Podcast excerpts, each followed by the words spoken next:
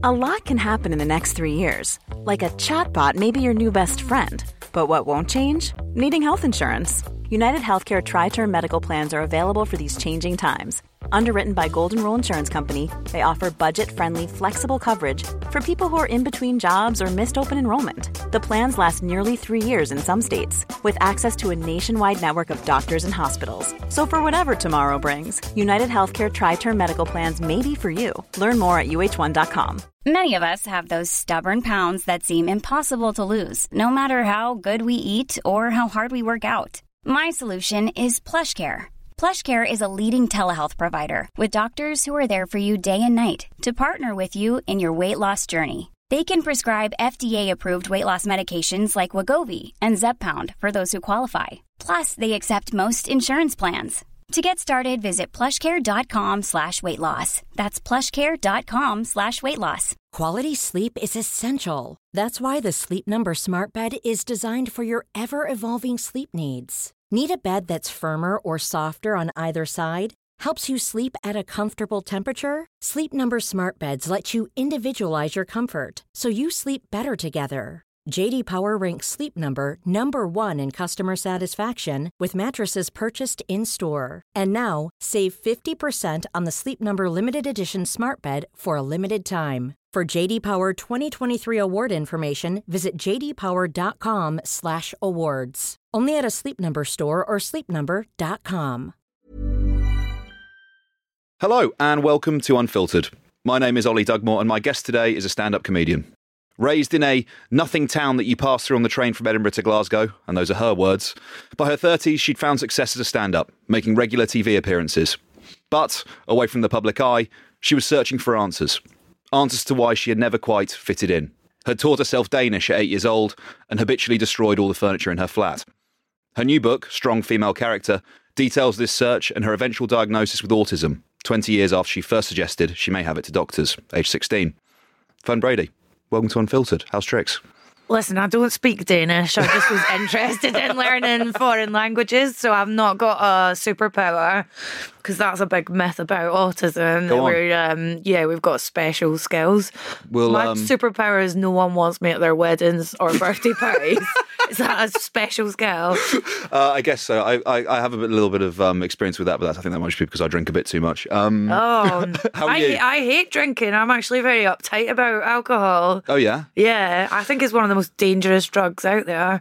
I would think so. Yeah. I think, in particularly as well, you know, in relation to the way we think about drugs in our society, the ones that are illegal, right? You know, we conceive of them as being these deeply dangerous and Yeah. things that are to the detriment of society. And you look at things like alcohol and cigarettes, which are both legalized, regulated. Um, the damage they do to us is, yeah, pretty extraordinary. I think we're going to get into this a little bit because, well, we'll see how we go. But reading your book, there's you talk about Xanax, you talk about um, Ritalin, and I read in a piece in the Times as well about cannabis. So maybe if we have a bit of time, Oh, yeah. yeah, we can we can talk about um, self medicating. I think we're close to it being legal in this country, and it's the obstinacy around it is um, mad because you know you can get private prescription if you have a Yes. private doctor. You can get because I was offered that as I had a lot of uh, chronic joint and back pain. But it was Really? from it was from the stress of writing the book, and the doctor. Because I said to this doctor, I was like, I, I know that you do cannabis prescriptions, but I haven't come to you for that. And he was like, You can, I can give you one. Mm. you can come But to me I for that just, if you want. I just felt weird. I didn't want to have to switch to asking the doctor what strains do you have and Yeah, stuff. Yeah, just yeah. felt a bit strange. That's that would be a weird conversation, right? With someone who, I think typically British people, right? You have that conversation. It's like a WhatsApp message with like a menu or whatever, or some guy selling you skunk under an alleyway in London, Mm. and then that transaction taking place in kind of like a professional medical setting. It must have been quite alienating or like a bit a bit jarring. Do you know what I mean? Oh yeah, it was a surprise. And then I was telling um, my weed guy about it, and he said, "Oh yeah, they've they've kept it very quiet that you can now get it um, Mm-hmm. on private prescription." I mean, there's all sorts with that. I'm, you know, my, my day job, I'm the political editor at Joe. And for a long time, one of the Home Office ministers, her husband was the CEO at um, British Sugar, which is one of the largest cannabis manufacturers and exporters in the world. And that all happens in this country. You know, we farm it, we sell it. You're just not allowed to take it here. And I thought that was, you know, That's what my weed guy told me. yeah. Uh, this is what I mean about unfiltered. I don't know if I should say This is I'm great. weed guy, but he's actually quitting to uh, do CBD. Oh, really? Stuff. He's going Go straight. yeah, Yeah, yeah, yeah. getting honest with it. Um, but uh, yeah, I, I I find it hard to get my head around people who binge drink but then will not touch weed at all because Mm. I just think alcohol, well, it's a carcinogen. I, I don't not drink at all, but I treat alcohol as cautiously as I would treat illegal drugs, and uh, I think. Binge drinking in the UK is repulsive. Like, I just hate it. I don't think we've had a full reckoning with our relationship with alcohol in this country. You know, like what? Why is it? Why is it that young people? I don't know. Take students for example. You know, go out mm. three nights a week and get so binned that you know they cut. They don't know who they are. What's go like? th- There's obviously something on quite a deep psychological level happening there. Is it escapism? I don't, I don't know what it is, but Well, uh, I read some. I don't know if it was a social anthropologist did a study into the way British people drink, but she said, "Can you, if you imagine that all the first parties you go to and any mixing with the opposite sex and any early sexual experiences you have, if alcohol is always present, then you end up becoming a person who only feels comfortable having casual sex when you're drunk or doing certain things when you're drunk. And just how normalised that is in Britain, I find uh, absolutely baffling. Um, because even, I mean, I go to Australia fairly regularly for work, and they're not like that. And you mm. know what they all say about us. Like, I've been in taxis in Sydney, and they're like, oh, there's drunk British people fighting again. Mm. I was on holiday in Greece last summer, and the old man I was renting an Airbnb off of said, You always know the Brits are on the plane because they are drunk at 11 a.m. so I think Britain has this notion of itself as stiff upper lip, and mm. we love the Queen and tradition and that's not what everyone else is saying about us Yeah, yeah, and yeah. a lot of it comes from drinking and hooliganism and it's embarrassing and then you get people who say they're no good at smoking weed well have you practiced it because you probably weren't good at drinking alcohol the first few times first few times i was drunk i was violently sick Yep. then you learn to mo- modulate your is that the right word? You learn how Moderate. to reg- moderate, yeah, moderate your usage. Um, so people need to do the same with weeds. Yeah. Um, they just don't. You have to practice. that's that's the key lesson. Get your practice in. Um, Well, yeah, for sure. Fern, um, as with all of our guests on on Unfiltered, this is a conversation about how the events of your life have informed the person you are today and, how, Mm. and how you see the world. Um, I think it makes sense to begin at the beginning. So let's start with the nothing town, as I described it in the intro, Bathgate, where you grew up. Tell me about it. What was it like growing up there? Well, I've since been back to do a gig there, and it wasn't a joyous homecoming. Put it that way. what happened? um, I had to leave out the back entrance. It was this um, place called the Regal Theatre in Bathgate, and um, I think it's now. I'm not joking. I think it's been renamed the Susan Boyle Theatre because Subo is from our town. Oh, and, really? uh, she paid, yeah, yeah, uh, and Lewis Capaldi as well, and she um paid for the uh, renovation Ah. of this theatre. There's like a big mural of her on the wall. Anyway, um, as I was leaving, there was a woman out the front saying, "She was shy," just screaming. And I and the only person that clapped for me turned out to be my little cousin at the bar, uh, working behind the bar. Um, and then the first time I was on TV. I remember someone tweeted Fern Brady is an embarrassment to Bathgate. So that, yeah, I just was always a misfit there. That's rough. I mean, you must get used to it as a stand up, right? Uh, everyone bombs, everyone dives, and Yeah. Well, the I mean- reason you get into stand up is because you have to be, to a certain degree, more comfortable than a normal person with people visibly hating you. because, uh, um, so, so I think a lot of my life in the run up to doing stand up was really good practice for, um, for doing stand up because all through school I was always the person saying really odd things in class. Um, and any job, I had a lot of jobs where I was sacked or kind of politely let go because I would say uncomfortable things. Um, so yeah, everything in the run up to that was good practice for stand up because it's not a normal thing to do. Like my best friend is funnier than me, my boyfriend is funnier than me, but they don't have the, the psychology to stand on stage, have people boo you off, and then go, "Oh, I'll do that again." I'll just do that tomorrow." again. Yeah, yeah. That's not normal. I think a lot of people struggle with even just the idea of the, the concept of of standing on stage and trying to make the audience laugh in and of itself is a, already a terrifying experience. You know, Yeah. those dreams that people always regale. Oh, you know, I don't know. It's a school assembly and you're on stage and everyone's staring at you, but you, you mm. can't say anything. It's sort of, there's something in the psyche, I think, for a lot of people, and that's before you even get into the reaction of the crowd to, to mm. what you have to say. Especially if it's something you've spent you know a lot of time writing, mm. perfecting, honing, and then it doesn't land. It must be a really di- dispiriting experience. Uh, yeah. well, I'm yeah, but at the same time, so I'm coming to the end of a tour cycle uh, this month, so um, I don't care anymore how people react to the material I'm doing at the moment because it's had applause, it's had amazing shows, it's had people hate it, it's had every possible reaction along the way from me developing the show to f- sort of finessing it and uh, and filming it. It's had every reaction, so I don't care because I'm done. So I'm really excited to start the next show um, because the times when you're doing new material and trialing it and trying to get it to work. It's like trying to get a machine to work and get all the parts in order. That's the only time where I really, really enjoy. I, I well, it's not the only time I really enjoy stand up, but it's one of my favourite bits is getting a new show ready. The writing. Yeah, yeah. The, well, writing, testing it out in front of people, feeling humiliated, feeling a flicker of hope when a bit works, and then you go back and listen to the recordings and find the flaws.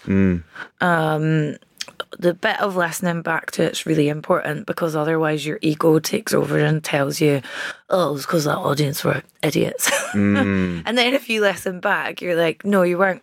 communicating clearly that kind of ties in with autism actually because autism's a communication disorder supposedly uh, there's I could argue against that, but I'm obsessed with communication uh, and communicating things as clearly as possible, which is why I ended up in stand up, and which is also why I was interested in languages when I was younger. Um, but the problem is, is even if I'd become trilingual in different languages, I still would have said bad things in the other languages or things that were awkward. So tying that into what you were saying earlier about your experience at school and, and saying odd things, I've seen you previously describe uh, your experience at school as being like a bin fire. Yeah, it, it was uh, like going to school in a men's prison. Uh, it was, and the mm, I'll have to be careful what I say here legally. Please. Uh, Imagine, uh, it's just because I've got a big distrust of authority figures, and a lot of part of that comes from being Catholic and seeing all the hypocrisy of Catholicism. But it's also if you go to a school where the people in charge of you are sick or drunk or can't spell your punishment exercises, that's very uh, early on. That makes you think. Well, this isn't right. Why are you guys in charge of me? And uh, just makes you interested in power dynamics and stuff. Um, so yeah, can I say things like that? Yeah, of course you can. Yeah, Okay. Of course you can. You can say what you like. So what in growing up in that environment then, as a young woman, how did it change your aspiration or, you know, what you thought about your future if the people that are supposedly in those positions of, you know, I think a lot of people would say that your teachers are meant to be people you look up to, right? They're meant to be positive role models. And if they're not, Yeah. how does that change your experience as a child and how you thought about your future? Yeah, that's a. I was talking to um, uh, Alex Horne that uh, does Taskmaster. I was asking him why um, he did. I think he did Latin at Cambridge. Wow. And I was like, "Why did you do that?" And he he said, "I had a really inspiring uh, Latin teacher at school," and I I thought, "Wow, that's so hard to get my head around uh, the idea of an inspirational teacher because I can't even comprehend a competent teacher uh, at my school. Like, I thought inspirational teachers were just a thing that you got in films. I thought they were a plot device because I truly have never encountered one in real life. Um, uh, but anyway, the, the thing that helped me a lot, I mean, I think they've, done research that, that's found this to be true. You, you really need to have parents that are pushing you rather than uh, the school. So I had parents that, well, especially my mum was always like, it doesn't matter if someone's got a posher accent than you, they're no better than you. And um, sort of encouraged us to pursue what we were interested in and things like that. Um, but also, a lot of autistic people, especially girls, tend to read prolifically, and um, rather than looking to our peers for inspiration, you tend to look to characters in books or TV for inspiration. Um, so that was a problem at school because I would do things like read magazines which are all geared towards London teenagers and London life, and I would try and copy the way they said you should dress. And then I would do things like, I mean, this was the 90s, so people didn't talk about cultural appropriation then. Turn up to school with a bindi on my forehead because I'd read a feature about festival fashion Yeah, in yeah, just yeah. 17. And people would be like, what's that fucking freak doing? Whereas what a normal girl does at school is you look left and right and look to see what the other girls are doing and then you fall in line. Um, but I think again because of um, being autistic and just not looking at what other people at school were doing, that really helped me end up um, kind of pursuing my own path and doing stand up.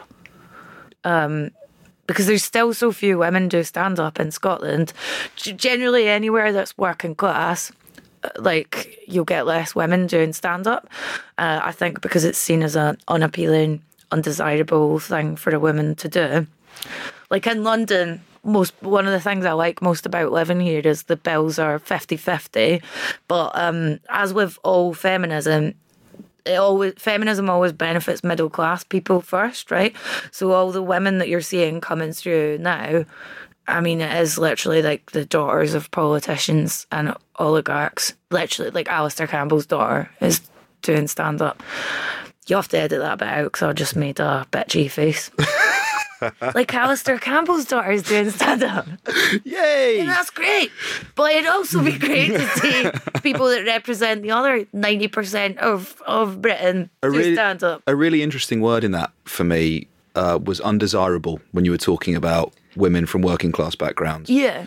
How much do you think male desire and I guess the male gaze has does influence and you know sort of permeates the creative industries in that way? You know, if Massively. yeah, like I, thought so. I still find it disappointing that um especially like i say in the book i was a stripper when i was at uni and i remember when i left that i thought i'm never shaving my legs ever again i'm never shaving my legs or my armpits ever again uh, and i'm never going to make any effort in terms of how i look after this because it really radicalized me towards feminism tell me more about Um, that. well, it was. I think women get given. We have um, a certain amount of goodwill towards men, and that's meant to last you over a lifetime, right? And if you do strip stripping for two or three years, unfortunately, you use up that little pot of goodwill. So mine is all gone. It's all got. It's nice talking to you and stuff.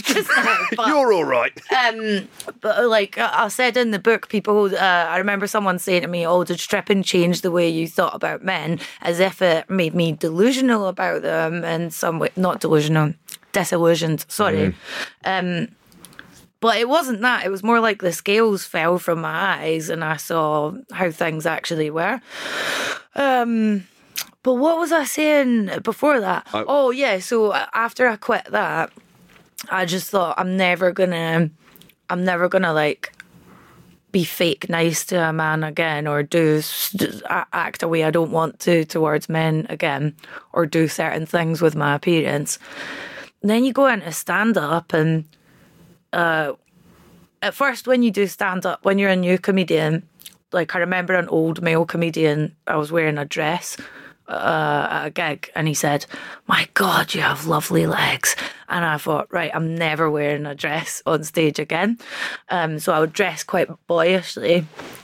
And then when you start doing TV, one of the first TV shows I did, um, someone said to me, dress like you're going to a really nice party.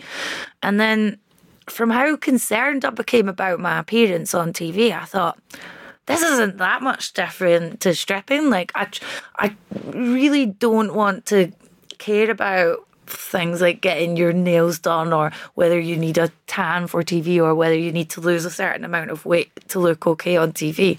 Um, but unfortunately, that's kind of the game you have to play. I suppose I could opt out of it, but I also don't want to be poor ever again. So the fear of being skint Yeah. pushes you to play that game. Um, but then there's there are people now that I try and look to for inspiration.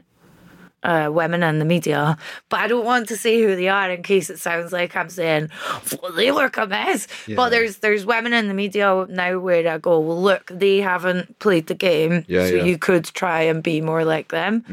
Um, and my boyfriend's always saying to me, he's like, people aren't coming to watch your gigs because of how you look. Like they don't care. Uh, Good for, so- good for your self esteem, isn't it? no, but he's he doesn't he's, he doesn't say it in that way. Know, Uh, it's more just um, you have to keep things in perspective because I do find it um, like I did um, the last leg or something Oh, yeah. recently, and um, my my best mate from Ho, who I've known since school, she messaged and she was like, "God, you were so looked so glamorous on it," and she was like, "And I, I don't know why you had to look like that," and all the guys on it were just wearing like unironed shirts or whatever. As if they're just going down the pub to see a mate. or Yeah, whatever. yeah, and I said, yeah, but the thing is, is no one made me do that. It's just that I learned early on. I only needed to be told once or twice, and kind of look around me at the media landscape to think, okay, I need to play this game. Just to delve, you, as you mentioned it, delve into stripping a little bit more. You mentioned it in um, the book. Uh, this is a quote: "The best part-time job you ever had." Yeah. What was it about? what was it? What was it about it that felt like a good fit for you? What was was there a positive side to it that's different from the one you've just spoken about there? Well, to, for comparison, I can tell you jobs that were far worse than it. It was working in Tesco on the checkouts, um, and working in Boots. I don't know if you want me to change it, so it's not really those companies. No, no, it's fine. Don't worry. No, no, don't worry. and working in an office was really hard as well. Um, so stripping tends to attract a lot of weird girls, um, which I guess is not what people would expect. Um, yeah, so you get a lot of unusual personalities. So straight away, I preferred hanging about with the people that I worked with than the people I went to university with because I went to uh, the University of Edinburgh, which is um, lots and lots of privately educated um, Londoners and people from the southeast of England. So that makes it sound like I'm anti-English. I'm not. It just was a it was a culture shock. Yeah, Um. So there's that. It's impossible to get sacked. Um, you really have to you, be you tried. not at all. Not at all. I was like the quiet geek uh, in the places I worked. You have to be cuckoo bananas to get sacked from a strip club, and even then, they'll let you come back a week later. Yeah. Like I remember, I witnessed one girl beating my boss with her shoe, and he was a nice boss, Mm. and sh- I'm sure she still came back. Fair enough. So there's that. The Yeah. hours are very flexible um, because you're self-employed. Um, the outfits are cool. There's always something interesting happening. Um, there's just always something funny will happen or something weird will happen, and the chat is good. Um, not with the men. Uh, I'd say about eighty percent of the job was sitting on um, because this was like Scottish strip clubs. They weren't very busy, and it was also um, 2006 to 2008. So the kind of initial excitement of a strip club had died down. People, I think online porn was more available. So why on earth would you go to this thing? So like 80% of the job was us just sitting on couches in our mad costume, like a nurse's costume, a schoolgirl's costume, uh, watching weird documentaries on Channel 5. That was it. Not bad then. Yeah. And then you'd be like, don't worry, at 11 pm it gets good. That's when people come in. Uh, and then no one would come in and you'd say, Saturday, Saturday is going to be busy. we'll, we'll make some money then. Yeah, it was just farcical. Um, one of the best summers I ever had was working in a strip club with a load of girls I really got on with, and we just made no money all summer, but we had a good time. Uh, we had a good laugh. Um, but yeah, but I don't go in for any of the arguments now. I mean, I feel so old now when I hear people say things like sex work is work. It's like, yeah, but your family will still disown you, probably. like, do you know what I mean? Yeah, I yeah, yeah. I can't feasibly argue that a job was empowering uh, when I had to argue with another girl because we both turned up in the same sexy schoolgirl outfit on costume night. Come on, it's not empowering. Are the people in power doing it? No. The whole the whole power dynamic of a strip club. Um, and I'm quoting feminist scholars here. This isn't like my own thing that I came up with. But if you look at disempowered people, they're generally wearing less clothes. Like slaves um, would wear loincloths or Yeah, yeah, yeah. whatever. Um, so that's what the whole thing's about. It's, and that's what men get a kick out of from going to it. It isn't just about seeing boobs. Um, it's it's a, a, about a power dynamic. Interesting. I think. Looking back on that, Maybe you disagree. no, Maybe I you're don't know. no, I just like seeing. I just like boobs. Um, Boobs. I don't know. Yeah, I mean, who doesn't? Ryan Reynolds here from Mint Mobile. With the price of just about everything going up during inflation, we thought we'd bring our prices down. So to help us, we brought in a reverse auctioneer, which is apparently a thing. Mint Mobile unlimited premium wireless. Ready to get 30, 30, bit to get 30, bit to get 20, 20, 20, bit to get 20, 20, bit to get 15, 15, 15, 15 just 15 bucks a month. So, Give it a try at mintmobile.com slash switch. $45 upfront for three months plus taxes and fees. Promo rate for new customers for limited time. Unlimited more than 40 gigabytes per month. Slows. Full terms at mintmobile.com. There's never been a faster or easier way to start your weight loss journey than with PlushCare. PlushCare accepts most insurance plans and gives you online access to board-certified physicians who can prescribe FDA-approved weight loss medications like Wegovy and Zepbound for those who qualify. Take charge of your health and speak with a board-certified physician about a weight loss plan that's right for you. Get started today at plushcare.com slash weight loss. That's plushcare.com slash weight loss. plushcare.com slash weight loss. I guess um, what I'm what I'm interested in about this time in your life is, with hindsight, you're talking about it and you're describing things that you're saying, you know, that was weird, or you know, I was different, or it was odd, and why do you think at this time, you know, maybe because hindsight is 2020, I don't know if that's the case, but why do you think the diagnosis that you now have about your autism, why do you think it wasn't available to you at that time? Why do you think it didn't happen? Because because people thought it was men that were autistic. Yeah, I remember you said something about someone said to you about having a because you had a boyfriend, you couldn't possibly be autistic or something. Yeah, and the and the worrying thing is, I thought that was over. Prof, uh, mental health, health professionals and doctors thinking that, and then um, I still have because since the book's come out, I get no exaggeration. I get like maybe ten or twenty messages a day um, about people's diagnoses or them trying to pursue diagnoses. And I've had so many women say I was told I couldn't be autistic because I have a husband and kids. Um, so it's still a thing that people think because they think that we're I don't know, if, if you function normally in any way then you can't be autistic. Um, what was the original question Just about sort of why you think other people failed to pick up on those things that you can see now with hindsight. Why do you think you weren't diagnosed? Was the question. Yeah, well, something I think about a lot is a lot of people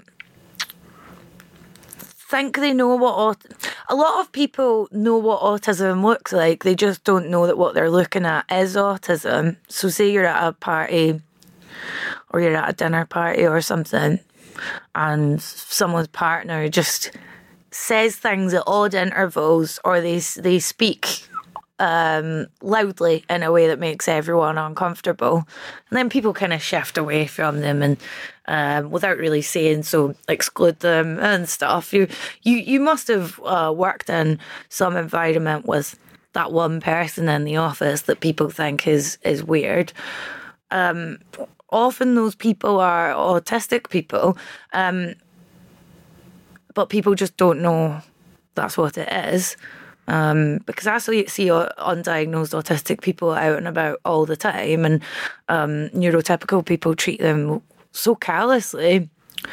Um, especially when you think, like, a lot of us, if someone was struggling to speak English, we wouldn't treat them poorly. But if someone's speaking to be, oh my god, sorry, my brain's a mess today. I didn't sleep very well. That's okay, don't worry. If if someone's not fluent in social skills, why do why do people feel like it's okay to treat them poorly? Not all neurotypical people do that, but I see it a lot, and I, and and it's bad when I see it in people who like to think of themselves as left leaning liberals. I think how can you um, why do you take what this person is doing in such bad faith? Mm. Uh, it's quite painful to see. You're not extending the kindness to someone of, you know, giving them the gift of better intentions or whatever like that. You're treating them as, as if you're sort of expecting the worst from someone without being kind to them, if you know what I mean. Yeah, yeah, and um, uh, sorry, I was thinking of dozens of examples there, but I don't want to I don't want anyone to recognise themselves from Fair that enough. description. Um, so I'd I'd tried to get diagnosed when I was sixteen because I'd been diagnosed with OCD, which didn't quite fit, and I was uh, I was depressed and in a CAMHS unit, uh, like a teen mental health unit. Um, and then after that, I was reading the DSM manual, and I said to my psychiatrist, I think I've got this thing called Asperger's. That's what they used to call it. And um, he said, No, you you can't have it. It's mostly boys that have it. You're making eye contact with me, um, and you've had a boyfriend. I got told that again when I was 21 by another psychiatrist, who who I thought was re- a really good guy and really good at his job, and I put complete faith in doctors. Uh, whereas I now know that lots of doctors and lots of psychiatrists know nothing about autism. They don't even get trained in how to recognise it. I had a GP tell me that autism is extreme maleness. That's in 2023. Um, and that's that's long been uh, debunked. Just because someone's not a stereotypical woman doesn't automatically make them male. With this point about the boyfriends, could we just delve into it more deeply? Like, is the implication. Is it is it a sexist implication that it's like, well, if you were an autistic woman, no one would go out with you, so how can that possibly be the case? Or is it that they've Yeah. been taught, or that they've been taught that basically autistic people will struggle to maintain romantic that they don't have relationships. Yeah, right. But actually, um, autistic. I mean, I'd love an autistic boyfriend. They're very loyal, um, and we would communicate in a similar way. Mm. Um, but I mean, my boyfriend is great. The good thing about going out with a neurotypical is I tend to copy how he eats and his sleeping patterns and stuff, and that helped give more routine to my life. Mm. And uh, he did say if I went out with another autistic person, everything would just be chaos. I don't know. when you're talking about uh, chaos, I mean, uh, yeah, okay. Well, let's talk about it. One of the things you've you've written about a lot is kind of well, trashing your flat. You know, smashing things up. Yeah, that's the worst. The meltdowns rather than shutdowns. So I didn't want to write about that in the book because it is embarrassing. It's really horribly embarrassing. But the reason I wrote about it was because um, no one else was writing about it, and um, I, I wanted to. I always think that you, if you're a creative in any way, you should make the thing that you wished existed when you were younger. Um, and I could not find anyone talking about it anywhere. And one of the most uh, this is one of really the only negative things that's happened since the book came out. The the Times uh, serialized uh, a, a- bit of the book, which was amazing, and then um, there's an autistic woman that I follow on Twitter, and I saw her tweeting, um, it's so annoying that uh, certain famous autistic people are talking about smashing up their flats, and now everyone is going to think that's what all autistics do. And I realized she was on about me because I follow her, and I was like, can you not subtweet me and just DM me? Yeah. The thing is, all autistic people were the same but different. Lots of autistic people have shutdowns, especially, um, especially women. It seems. Uh, but the problem was, was I was only reading books about quiet, uh, self-contained autistics. I couldn't find anything about meltdowns. And from the number of letters I've had since the book came out, from people being like, "Thank you so much for talking about this. I've never told a soul about this happening to me." That makes me feel like I made the right decision. Just to be clear for listeners, could you explain the difference between the two, between a shutdown and a meltdown? What what they both mean? Oh yeah. Um. So when you're autistic, you can get overstimulated on a sensory level. So, say I didn't have a good sleep last night. Um, that's run down my batteries a little bit. Um, the lights in here, I mean, these lights are all right, but things like that kind of light that runs down your batteries a little bit more. Say I go on the tube after this and people are standing too close to me Yep. and touching me, that runs it down a little bit more but you don't want to do anything that looks autistic because you've been taught your entire life that uh, that's embarrassing and gross and weird. So you hold it all in, then you get home from a long day of work and you have a, a meltdown, which is like, it looks like anger from the outside, but it's really a big build up of sensory overstimulation um, and, and anxiety that you've had to uh, push down. So meltdowns are I've heard are better for you than shutdowns. A shutdown's the same thing, uh, but it's a lot more self-contained. You stop speaking, and I, I, and I mean you. You stop speaking in a way that it becomes almost impossible to speak to other people, or actually impossible to speak to other people.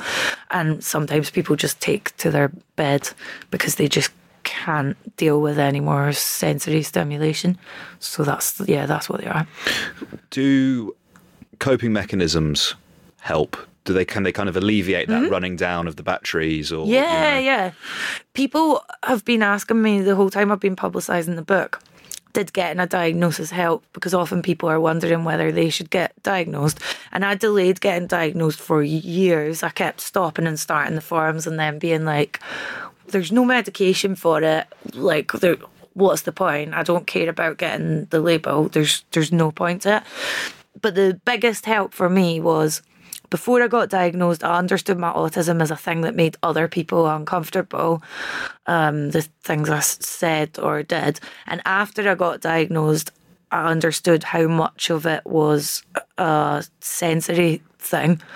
Um, and I took measures to reduce overstimulation. So, for example, I wear noise cancelling headphones from as soon as I leave the house till I get to wherever I'm going. Um, when I filmed Taskmaster, uh, I was getting, I was learning lots of techniques then on on how to not get burnt out. So I found the studio lights. Uh, they're so flattering. It's one of the only TV shows that I looked good on. Um, but that they were very, very bright studio lights. So what I would do between episodes is just go for a walk in the car park, and that got natural light in my eyeballs. I do a ton of like Pilates and stuff because I find it really meditative and it stops me from getting. I used to get like chronic shoulder and back pain. A lot of undiagnosed autistic people end up with um, like things like IBS, terrible back and joint pain because they're holding in so much.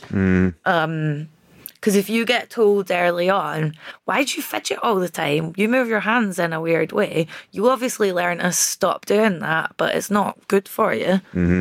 And I guess as you get older, if you're still underdiagnosed, that creates more difficulties, right? Because if you're you're an older person in pain, Yeah. you're going to end up being prescribed medication. You're going to Yeah, end up yeah. being told all sorts of different things, and actually, it might be something completely. Well, it probably is actually something completely different, but you get misunderstood all the way through.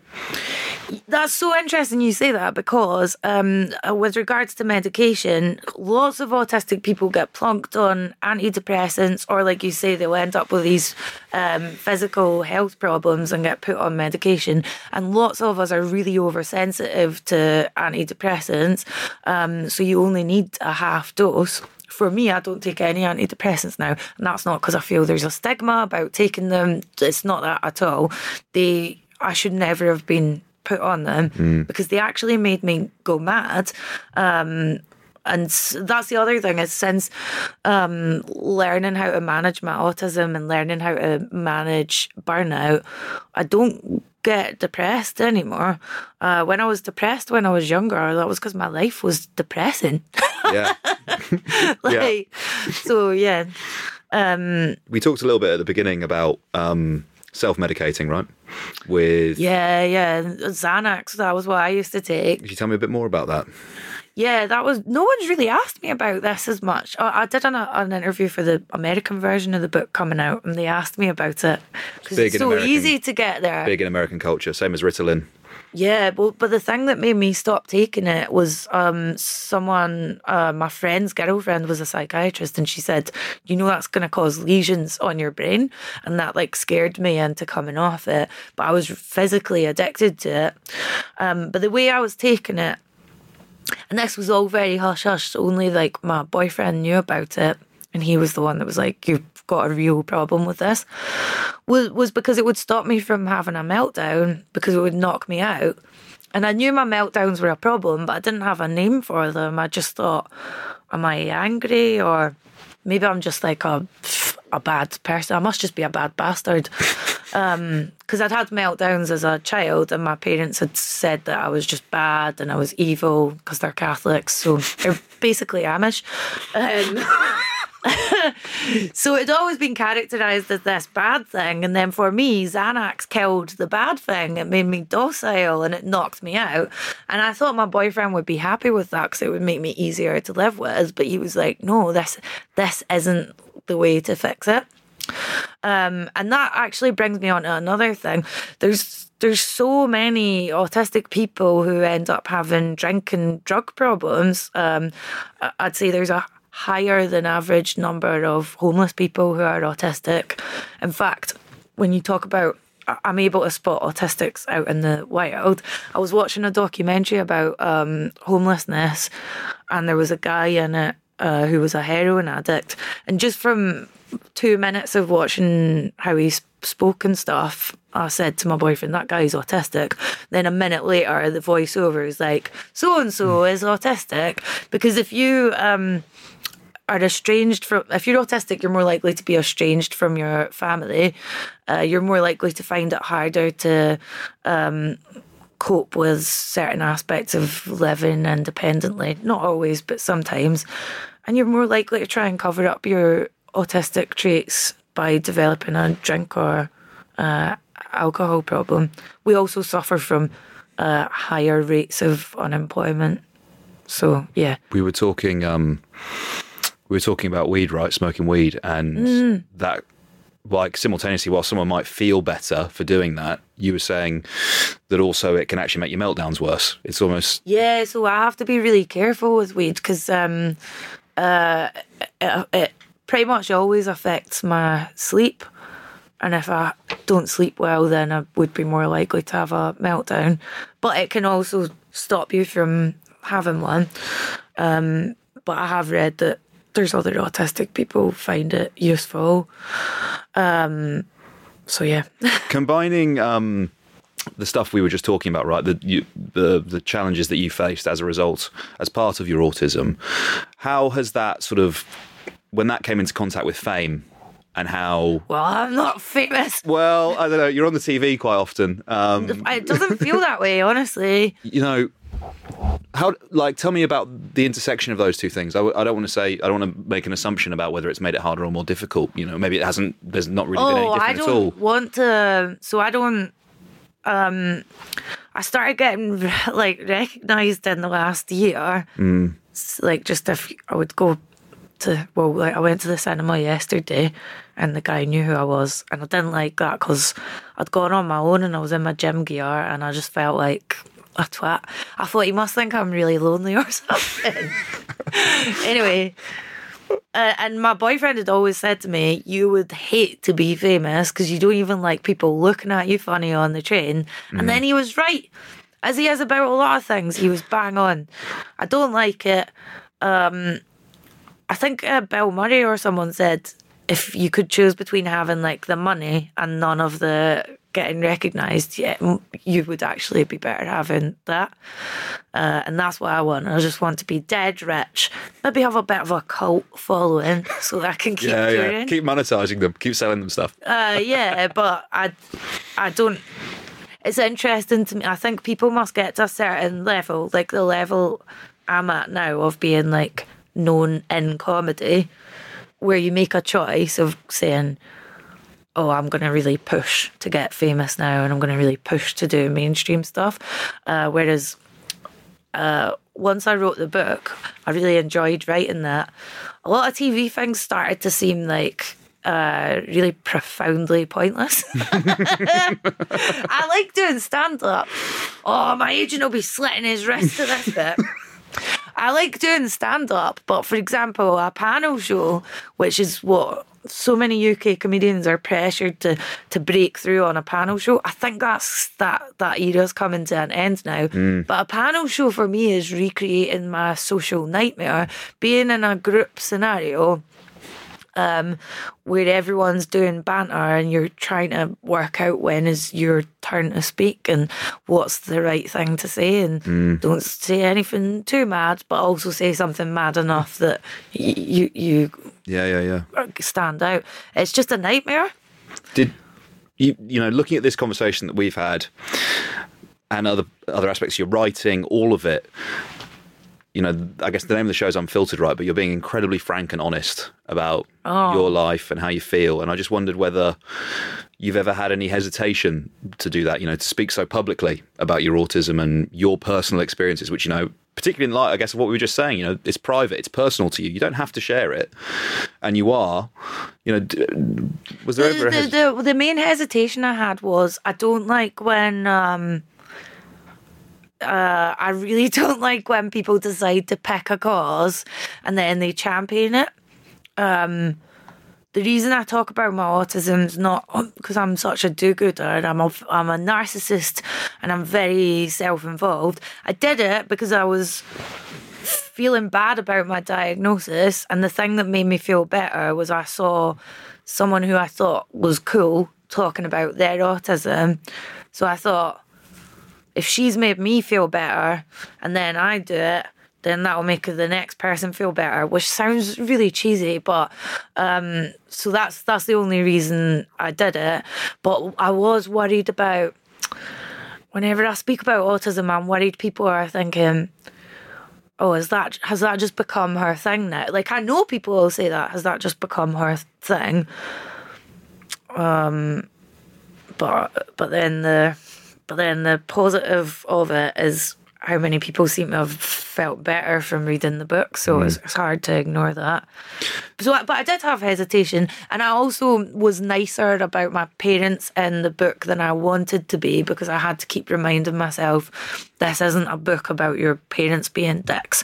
This has to be a book that concentrates on on two things: how your autism interacts with you being a woman, and how being a woman impacts being autistic or getting diagnosed as autistic. So, um, so yeah, even though the book is honest in a lot of ways, there's omissions of true things that I left out to be nice to my parents uh, and to not embarrass them. Yeah. So yeah. The book's called Strong Female Character, right? Oh yeah.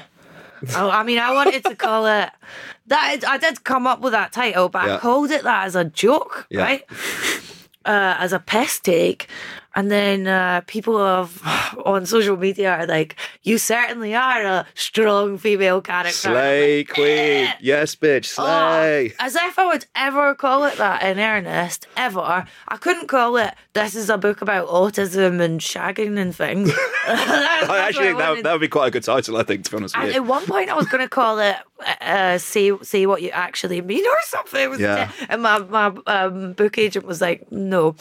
Um, so there there was like a whole reason that I called it that.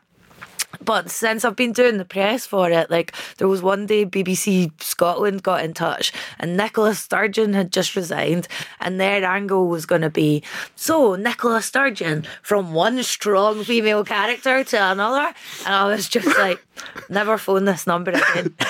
Delete this number. Delete this number from your fucking phone. I think I blocked them 'cause I was just so, oh, what? Well, look, you know, over the course of this conversation, you know, I'm, not going to pretend that I know you, but to be like sickeningly earnest and sincere, I, th- I- you know, I think, I actually think it's a pretty, pretty accurate description. You know, I'm, I think it's seriously oh, impressive. no. Yeah, yeah, yeah. Oh, dear. Yeah, yeah, yeah. And I, you know, I think it's a good fit, and I think it's been absolutely fascinating. Oh, thanks. Listening well, to I wish I'd called the, the book uh, Mental Bitch or something. I'd, uh, if you had, I'd still say that at the end of this interview. Fern, great to speak to you, but as your book says, you are a mental bitch. No, um, no, honestly, thank you so much for taking the time to speak to us. I've Thanks really, really appreciate it. It's been a great conversation. Thank you. Fern Brady, thank you so much.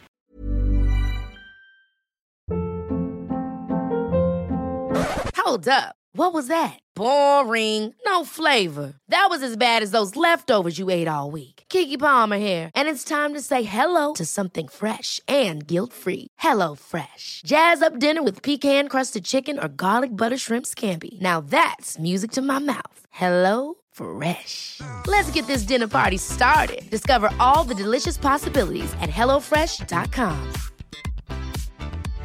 How would you like to look five years younger? In a clinical study, people that had volume added with Juvederm Voluma XC in the cheeks perceived themselves as looking five years younger at six months after treatment. Look younger, feel like you. Add volume for lift and contour in the cheeks with Juvederm Voluma XC. Reverse signs of aging by adding volume to smooth laugh lines with Juvederm Vollure XC. For important safety information and to find a licensed specialist, visit juvederm.com. That's J U V E D E R M.com. Not for people with severe allergic reactions, allergies to lidocaine, or the proteins used in Juvederm. Common side effects include injection site redness, swelling, pain, tenderness, firmness, lumps, bumps, bruising, discoloration, or itching. There's a risk of unintentional injection into a blood vessel, which can cause vision abnormalities, blindness, stroke, temporary scabs, or scarring. Talk to a licensed specialist to find out if it's right for you. Hi, I'm Daniel, founder of Pretty Litter. Did you know cats tend to hide symptoms of sickness and pain? I learned this the hard way after losing my cat, Gingy. So I created Pretty Litter, a health monitoring litter that helps detect early signs of illness by changing colors, saving you money and potentially your cat's life. Pretty Litter is veterinarian developed, and it's the easiest way to keep tabs on your fur baby's health right at home. Go to prettylitter.com and use code ACAST for 20% off your first order and a free cat toy. Terms and conditions apply. See site for details.